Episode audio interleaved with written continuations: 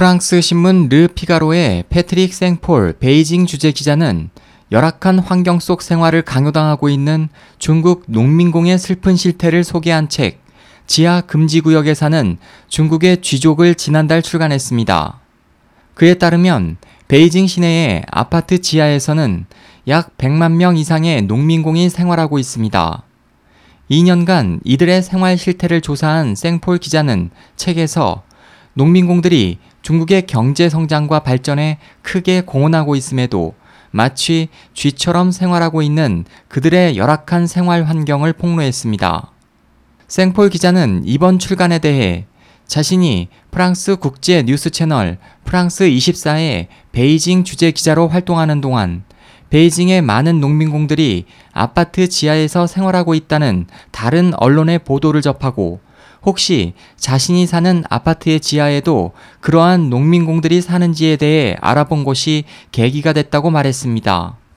그는 인터뷰에서 내가 살고 있는 아파트 지하 1, 2층 주차장에 가보니 100명 이상의 농민공들이 생활하고 있었다. 한 공간에 약 30명 정도씩 함께 생활하고 있었는데 그곳은 창문도 조명도 없었고 수도나 난방 기구도 없는 매우 열악한 장소였다고 말했습니다.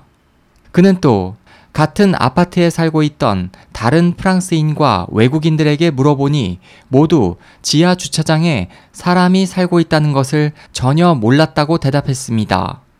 생폴 기자는 농민공을 어떻게 설득해서 취재에 성공했는가? 농민공에게는 해외 언론의 취재를 받았다는 사실이 중국 정부에 알려지면 매우 위험한 일이다 라는 질문에 아파트 곳곳에 감시 카메라가 설치되어 있기 때문에 이들이 나와 대화하는 것을 아파트 관리소 측이 알게 되면 곧바로 내쫓길 위험이 있다. 그래서 그들의 방을 직접 찾아가 내부에서 이야기를 나눌 수 있도록 설득했다고 답했습니다. 그는 또 조사 과정에서 친해진 한 농민공에게 그들의 상황에 관한 책을 쓸 생각임을 밝히자 상대방은 다른 농민공들을 소개해 주는 등 지지와 도움을 줬다고 말했습니다. 생폴 기자는 조사를 위해 일부 농민공의 고향을 방문하기도 했는데 그곳에서 유수 아동 문제가 매우 심각한 것을 알게 됐습니다.